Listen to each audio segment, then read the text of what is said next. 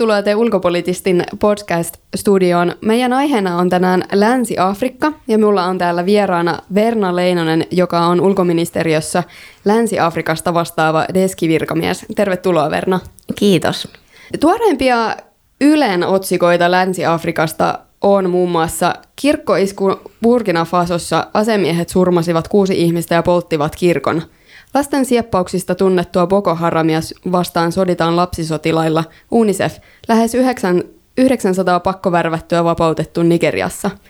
Länsi-afrikkalaisessa Beninissä käydään vaalit jännittyneissä tunnelmissa, kaduilla nähty panssarivaunuja.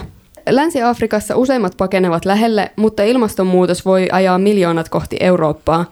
Kolme syytä, jotka saavat ihmiset liikkeelle. Kambian maanpaossa elävä ekspresidentti varasti ainakin 300 miljoonaa valtion kassasta. Eli siis demokratian opettelua, korruptiota, terrorismia ja jihadismia, väkivaltaa sekä pakolaisuutta.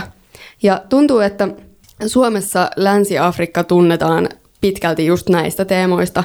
Niin Verna, pitääkö tämä kuva paikkansa? Siis tätä kaikkeahan tietysti löytyy, mutta äh, mun mielestä ei kannata katsoa vain näitä otsikoita, vaan myös sitä kaikkea, mitä niiden ympärillä tai takana on. Eli äh, jos ajatellaan esimerkiksi demokratiaa, niin, niin tässä just vastikään luin Olli Ruohomäen tällaisen ulkopolitiikkalehteen tehdyn tekemän koosteen, jossa hän päinvastoin totesi, että Länsi-Afrikka erottuu niin kuin edukseen tässä demokratiakehityksessä, jos katsotaan koko mannerta. Ja toki sitten esimerkiksi näissä otsikoissa oli tämä Benin, niin onhan se toki totta, että nämä edelliset vaalit, niin siellä oli niin kuin huolestuttavia juttuja ja oppositio boikotoi niitä ja, ja kaikki puolueet, jotka olisi halunnut osallistua, niin ei päässyt, päässyt osallistumaan ja, ja oli tosiaan tällaista niin kuin väkivaltaa. Et on on, on niin kuin toki sitäkin, mutta on myös, on myös niin kuin, sit, jos zoomataan taaksepäin, niin on myös niin kuin positiivisia kehityksiä. Sitten mä ehkä niin kuin haluaisin tässä vaiheessa jo niin kuin nostaa, nostaa heti esiin Nigerian, joka on siis – ähm, ihan globaalistikin valtava maa ja, ja niin kuin Länsi-Afrikan tällainen superpower, joka on ihan itsessään niin kuin merkityksellinen ja tosi kiinnostava. Sitten siellä on kuitenkin, siellä, sinne tehdään investointeja, siellä on työtä, siellä on talouskasvua, ähm, valtavia luonnonvaroja – kaikki, suurin piirtein kaikki suklaa, mitä Suomessa työ, te, syödään, niin, niin se kaakao kasvaa siellä Länsi-Afrikassa. Didier Drogba, Dr. Alban, siis niin kuin, että, että vaikka mitä on, jos avaa silmänsä. No sanoit, että se on tällainen demokratian hyvä malli, jos su- zoomataan vähän ylemmäs sieltä, tai että se demokratiakehitys on verrattuna muuhun Afrikkaan niin hyvällä tolalla, niin äh, avaisitko tätä vähän? Joo, no e, siis ehkä isoimmat jutut Gaana, Senegal ja Nigeriakin nyt jossain määrin. Ähm, Gaana on niin kuin kiitelty kiitelty jo, jo niin kuin pitkään siitä, että, että se on niin kuin vakaa ja siellä, siellä niin kuin ne, se äänestäminen ö, sujuu. Samaten Senegal ö, on pidetty niin kuin alueen tällaisena ö, ikään kuin demokratian veturina tai, tai niin kuin esimerkkinä siitä, että, että pidetään, niin kuin, että vaalit toimii ja, ja näin edespäin. Ö, toki sit siinäkin on niin kuin, ö, sekin on sellainen asia, missä niin kuin, ei voida tietenkään tuudittautua siihen, että, että ollaan tai että oltaisiin jonkinlaisessa niin kuin status quossa, koska kyllä esimerkiksi taas Senegalin nyt edelliset presidentinvaalit, niin siellä ö, muutamat niin kuin tällaiset opposition ehdokkaat ö, jäivät ulos ö, ehdokasasettelusta, koska vaalilakeja myöskin muutettiin. Ö, tehtiin esimerkiksi sellainen vaatimus, että pitää saada ympäri maata niin kuin tällaista kannatusta, jotta voi asettua ehdolle ja sitten kaikki ehdokkaat ei tätä pystynyt tekemään. Ja, et, et niin kuin tietyllä tavalla äm, siis hyvää, hyvää kehitystä, mutta äm, mutta myöskin niin, sellaisia asioita, jotka, jo, joita pitää myös kuitenkin seurata jatkuvasti.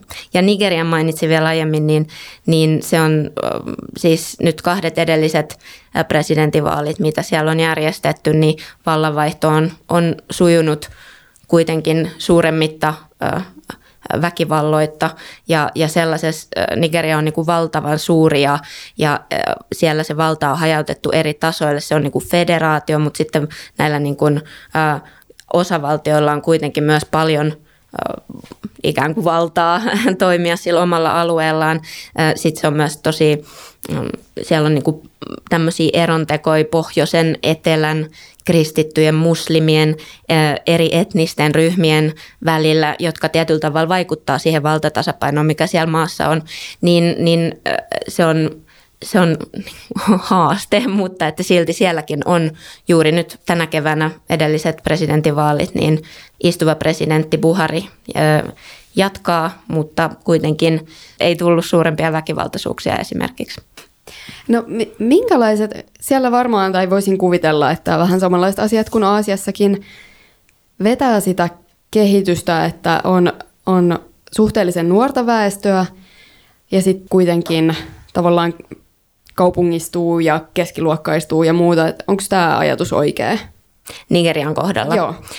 Joo, siis toki, että et se on niinku, äh, siellä on niinku tällaisia urbaaneja hotspotteja, tai siis että nimenomaan kaupunki, kaupunkikehitystä on. Siellä on niin kuin on niin kuin rikkaita, on koulutettuja, on, on niin kuin erittäin ähm, tämmöisiä innovatiivisia, ko- kovaa niin kuin bisnesvetoa paikoittain, mutta sitten tietysti se ei ole niin kuin se kuva koko maassa, että siellä Nigeriassa on myös maailman niin kuin lukumäärällisesti eniten köyhiä ihmisiä.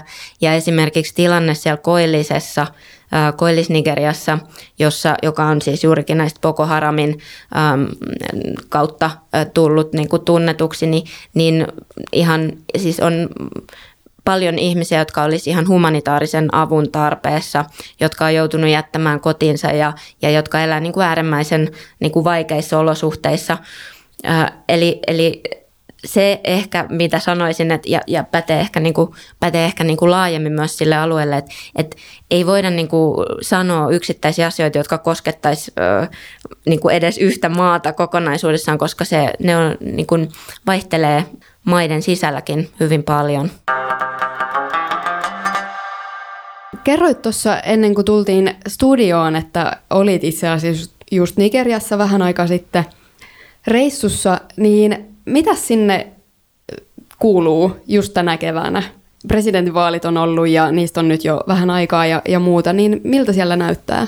On, miltähän se, miltä siellä näyttää. Si, siis mulle tämä oli ensimmäinen kerta Nigeriassa, niin tietysti henkilökohtaisesti oli ihan tosi jännää vaan siis nimenomaan käydään nähdä vaikka, että minkälainen kaupunki on Nigerian pääkaupunki Abuja, minkälainen se on verrattuna Lagosiin että Abujahan on rakennettu sinne ikään kuin keskelle maata, ihan päätetty, että tänne tehdään nyt pääkaupunki. Ja, ja se tietysti ehkä näkyy, että ei ole sellaista niin kuin, ö, tiivistä tai niin kuin vanhaa kaupunkimaista kaupunkia, vaan että sitten se on aika niin kuin laajalle alueelle sinne kukkuloiden väliin niin kuin, levittäytyy se kaupunki, kun sitten taas Lagos on tietysti se niin kuin vanha, vanha pääkaupunki ja, ja muutenkin edelleen liike-elämän keskus valtavasti autoja, liikenneruuhkia, menoa ja meininkiä ja myös tietysti aivan valtavan suuri kaupunki. Se, mitä Nigeriaan kuuluu, niin tietysti odotellaan, että tosiaan presidentti astuu, astuu seuraavalle kaudelleen ja, ja, ja minkälaiseksi hänen tämä hallintonsa muodostuu, tuleeko ministerivaihdoksia ja muita. Eli siellä on ehkä tällainen niin kuin transitiovaihe tai odotusvaihe sen niin kuin poliittisen johdon osalta, mutta sitten Tietysti huolestuttavia uutisia kuulimme niin kuin turvallisuustilanteesta, eli se jo mainittu Koillis-Nigerian ähm, niin kuin tilanne. Boko Haram ei ole enää ollenkaan ainut toimija, vaan että itse asiassa se on niin kuin erkaantunut ja siellä toimii tämmöinen ISWAP, eli niin kuin ISIS-inspiroitunut alueellinen toimija. Sen lisäksi itse asiassa muuallakin pohjoisessa on, on niin kuin nähty levottomuuksia. Sitten siellä niin kuin Nigerian keskiosissa on myös hankala tilanne, tämmöinen viljelijöiden, karjan kasvattajien välinen niin kuin konflikti on myöskin, ei, ei ikään kuin ole millään lailla ratkennut. Deltan alueella puhutaan edelleen näistä öljytuhojen aiheuttamista ympäristö ongelmista, merirosvoutta Kinealahdella, eli se turvallisuus, turvallisuustilanne on, niin kuin, siinä on niin kuin monin paikoin huolestuttavia seikkoja. Ja mihin tavallaan pahimmillaan sitten se voi johtaa, tai että mitä siellä pelätään? Tätä voisi lähteä pohtimaan sillä siitä näkökulmasta, että mikä se on, niin kuin, että mitä siellä vaikka Koillis-Nigeriassa paikoin on niin kuin tapahtunut. Että sehän siellä Nigerian armeija ei, ei pysty pitämään hallussaan kaikkia niitä alueita. Eli siellä on, on niin kuin paikoin äh, nämä tällaiset te- terroristitoimijat tai ryhmät, niin, niin, niin hallitsee niitä alueita ja armeijalla ei ole ikään kuin pääsyä tai, tai hallintaa niihin. Ja tämä on ollut tietysti paikoin tämä tilanne jo, jo pitkään tällainen. Paikalliset hallitukset on ikään kuin joutuvat toimimaan etänä. Ihmiset ei saa niin kuin niitä peruspalveluita, mitä he tarvitsisivat niin valtiolta, vaan sitä koko hommaa pyörittääkin joku ihan tällainen ei-valtiollinen toimija. Tietyllä tavalla sehän on, se on huolestuttavaa, että mi, mi, mikä se on sitten, miten se voitaisiin ikään kuin katkaista ja, ja, ja saada sitten taas ne alueet kontrolliin ja, ja palautettua sinne niin kuin sekä niin kuin rauha ja turvallisuus että sitten ne niin kuin peruspalvelut, mitä, mitä ihmiset tarvii ruoka, terveydenhuolto, koulutus, katto pään päälle, työtä, toimeentuloa. Senhän takia ne on niin kuin pirullisia kriisejä ratkaista, että, että ikään kuin mitä enemmän aikaa kuluu, niin, niin sitä ikään kuin mutkikkaammaksi se tilanne muuttuu. Ihmiset, jotka on joutuneet jättämään kotinsa, on saattanut asua vuosikausia jossain muualla. Mitkä on heidän mahdollisuudet palata? Miten, niin kuin, miten se elämä sitten niin saataisiin alkuun siellä? Sitten tietysti tässä vaiheessa on niin kuin tarvetta ihan niin kuin akuutille juurikin humanitaariselle avulle ja miten saman aikaan saataisiin välitettyä sitä ikään kuin sitten sitä poliittista dialogia niin, että sinne voitaisiin saavuttaa kestävä ratkaisu, rauha. Näiden, näiden tilanteiden pahenemista siellä pelätään, sanoisin. Että, ja ja sitten tietysti on myös Sahel, joka tietysti sen voisi hyvin laskea osaksi, osaksi länsi, tai usein, siis lasketaankin osaksi Länsi-Afrikkaa ja Sahelin maat on esimerkiksi ECOWASin, joka on se Länsi-Afrikan tämmöinen talousunioni, niin sen jäseniä, niin, niin myös Sahelissa on tietysti niin kuin suuria, suuria turvallisuusongelmia paikoin. Eli, eli esimerkiksi Mali, Malissa on samanlaista problematiikkaa terroristijärjestöjen kanssa. Burkina Fasossa on nähty näitä iskuja, eli ikään kuin monin paikoin hyvin, hyvin haasteellisia turvallisuustilanteita ja sitten se, mistä nyt niin kuin keskustellaan myös on, on se, että valuuko ne ikään kuin kohti rannikkoa ää, niin, että sellaisetkin maat, Ghana, Benin, Togo, muut osat Nigerias, jotka tällä hetkellä sit, joissa voisi olla niin kuin ihan rauhallista, niin jo, joutuuko nekin ikään kuin alttiiksi sille epävakaudelle, mitä, mitä siellä Sahelissa tällä hetkellä on. Ja esim. Nigerian koillisosissa. Millainen näkemys sinulla on, että onko tällaista, tapahtuuko tällaista valumista? Toistaiseksi näyttää, että ei niin kuin tällaisia vielä konkreettisia insidenttejä ole ollut siellä välttämättä, mutta, mutta mer- tai ikään kuin potenttia on. Eli että jos on olemassa jo alueita, joilla nämä terroristijärjestöt pystyy toimimaan suhteellisen vapaasti, pystyy keräämään varoja, pystyy niin kuin, no, ottamaan haltuun niitä alueita, värväämään taistelijoita niin edespäin, niin ikään kuin silloin on olemassa se riski, että ne myös, myös niin kuin levittäytyy. Minkälaista yhteistyötä nämä alueen maat tekee sitten tällaisten ongelmien ratkomiseksi, koska eihän, eihän niin kuin terrorismi tai jihadismi katso valtioiden rajoja?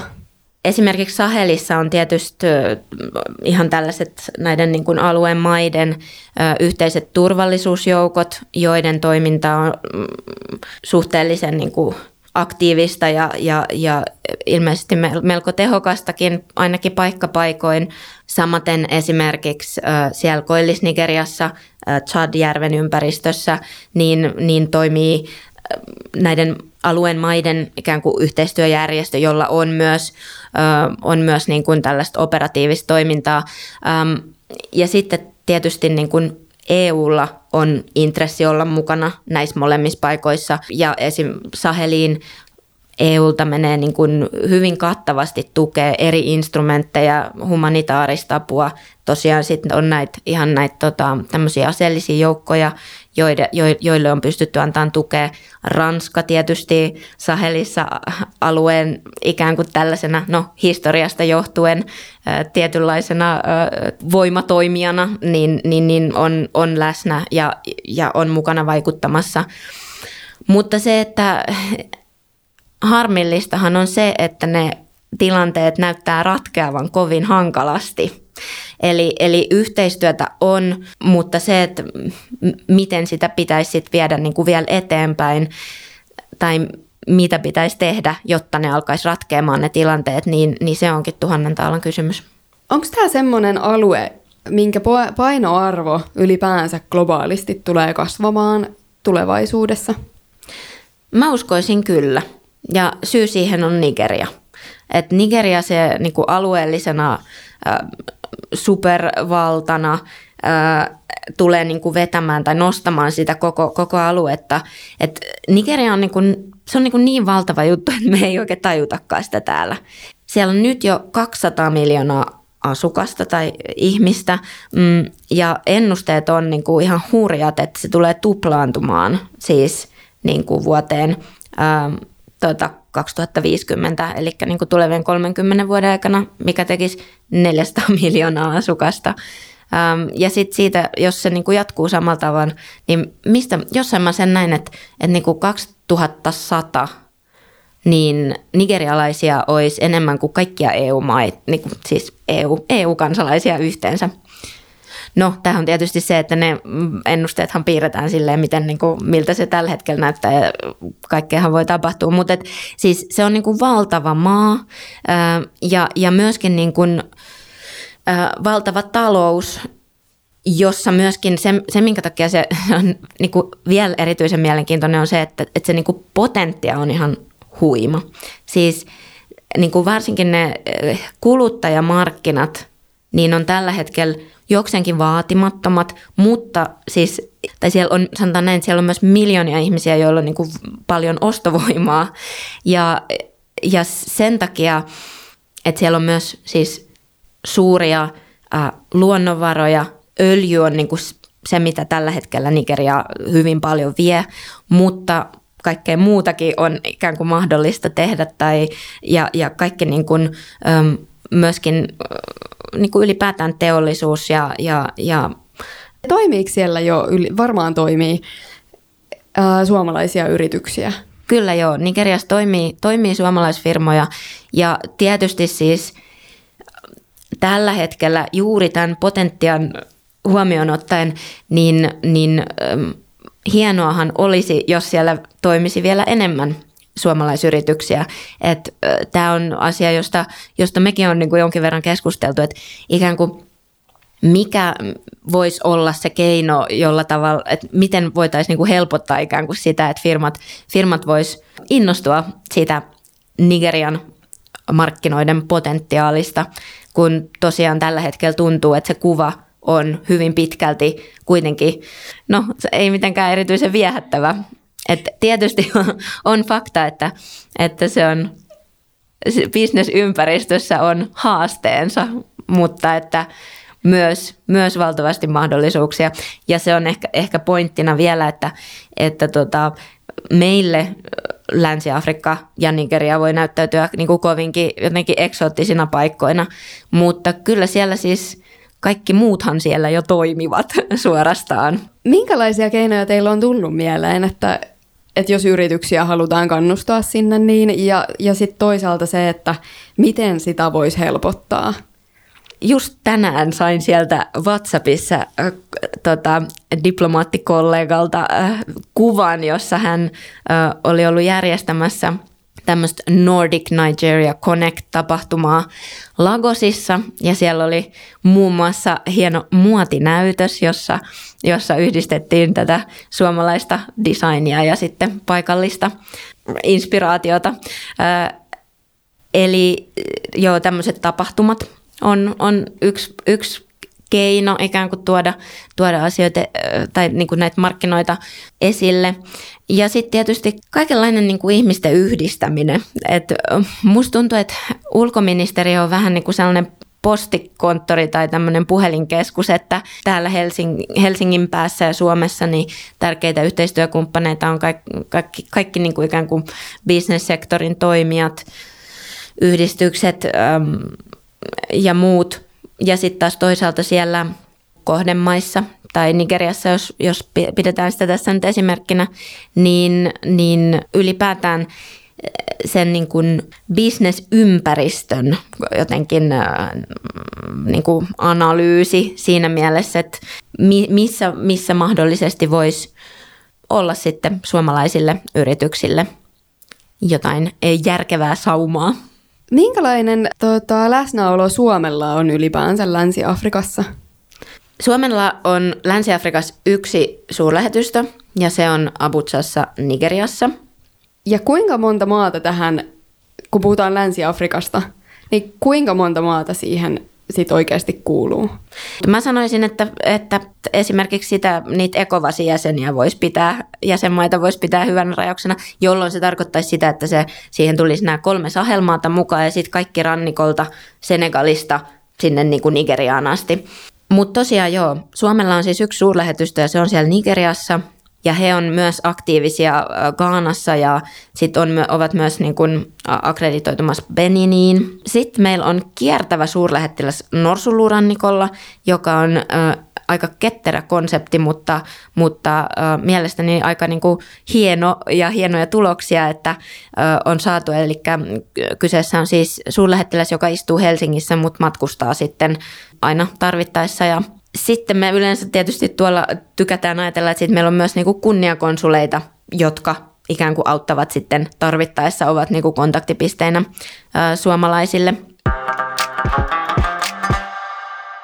Sun titteli on deskivirkamies, niin miten sä seuraat tätä aluetta?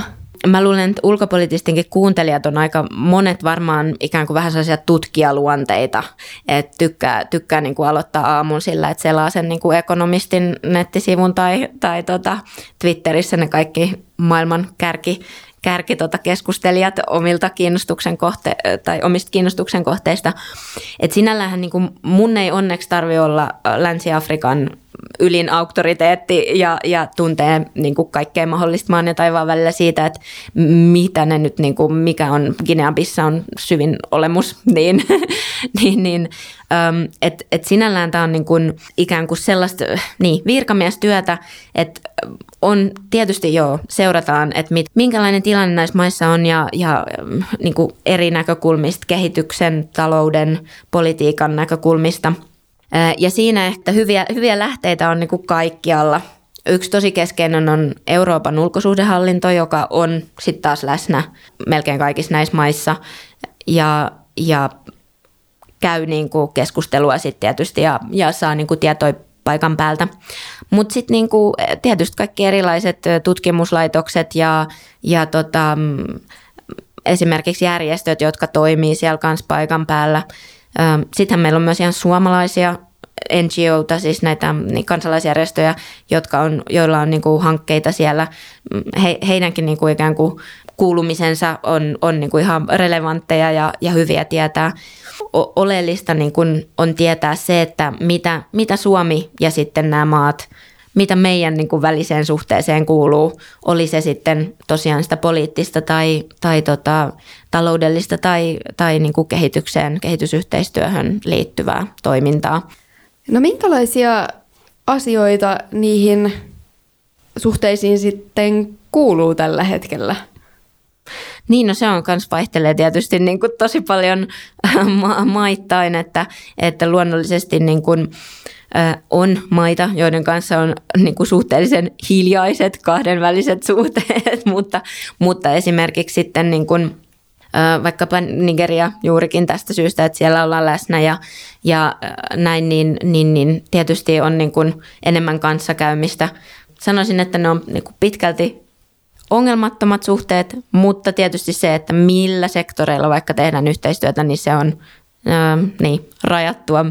Hyvä. Kiitos Verna. Kiitos. Ulkopoliittista. Minä olen ollut aina sitä mieltä, että ei penniäkään the young people of the world,